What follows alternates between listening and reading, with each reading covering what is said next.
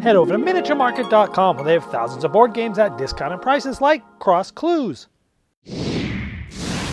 Hello, my friends, it's the Game Boy Geek here. Today, we're going to be working cooperatively together, giving each other clues and trying to figure out where does that clue intersect from different words. Today, we're taking a look at a game called Cross Clues. It's coming out by Blue Orange Games. Let me show how it's played. I'll see you on the other side.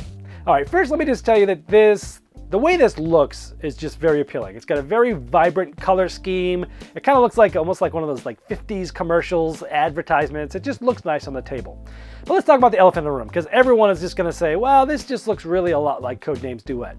Yes, it does play very much like Codenames Duet. However, this is like a light, and by the way, Codenames Duet is one of my favorite games of all time. It's probably in my top 10 ever. I love that game.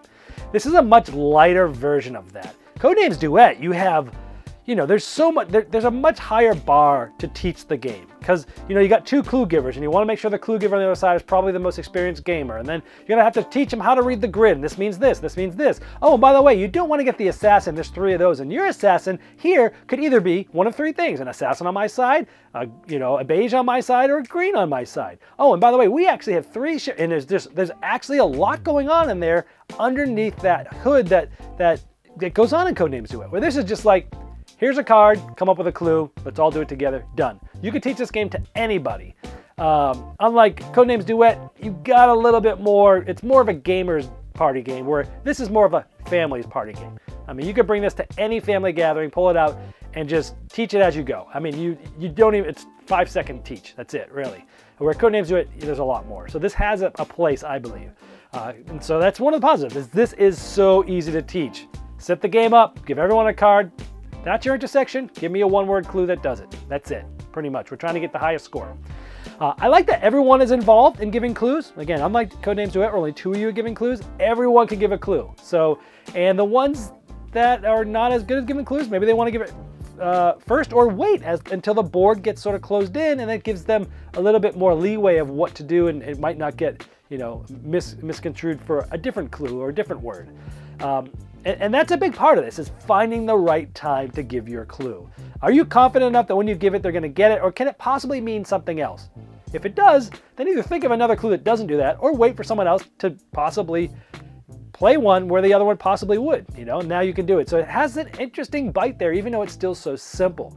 Um, the harder ones definitely become easier as the board fills up, and that's fun.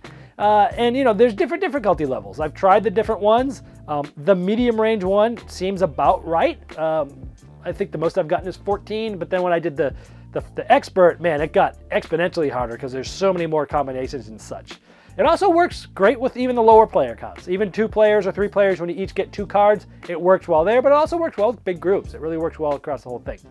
So overall, I really, really enjoyed this game. The only negative, I really can't say anything negative about this game, other than some might be like, that's too close to Codenames or Codenames Duet for us.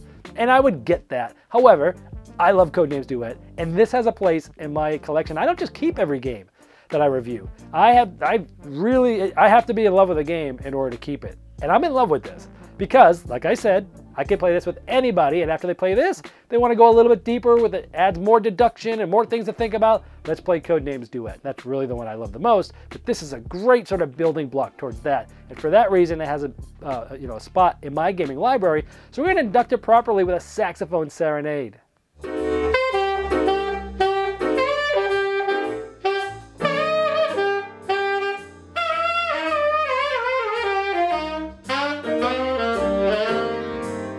Did you miss the Game Topper 2.0 Kickstarter? Have no fear, it's not too late to get in on the ultimate gaming accessory.